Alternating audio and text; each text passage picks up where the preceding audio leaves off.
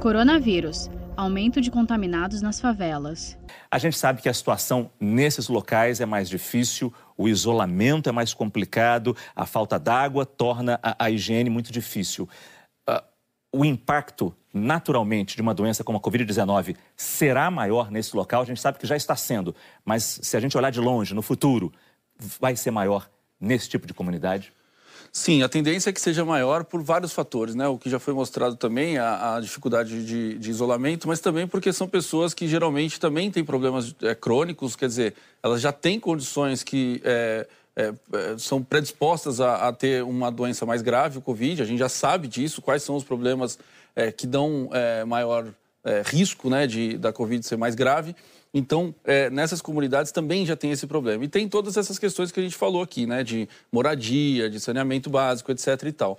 Por outro lado, a gente vê que o Brasil tem um sistema de saúde é, minimamente organizado, então as pessoas têm acesso a um posto de saúde. A gente tem uma tradição aqui do SUS e, e, e, dentro do SUS atenção básica, né? Então isso é uma fortaleza do nosso sistema de saúde. E o senhor é médico de família? Sou médico de família. Algo que me parece fundamental nesse momento, se a gente Exato. fala de, de, de, pessoas mais vulneráveis em comunidades, em favelas. Esse programa está funcionando? Efetivamente, a gente está tirando gente que iria para os hospitais já lotados, tratando-as, olhando-as, cuidando-as com o médico de família?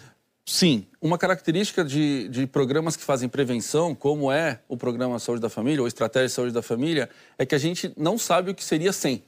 Então, é, é, é função da atenção primária, da atenção básica, evitar com que as pessoas é, que não precisem vão para o hospital. A gente faz um filtro, a gente não deixa com que as pessoas que é, teriam é, é, não, necessari não, necessariamente teriam que ir para o hospital Sim. fossem. Então, é, a gente hoje mais na Covid, é cada vez mais importante isso. Ou seja, é, a gente está fazendo com que as pessoas que têm condições crônicas e não têm Covid consigam ficar ali. E as pessoas que têm suspeita de Covid e não têm um quadro grave também não precisem ir para o hospital.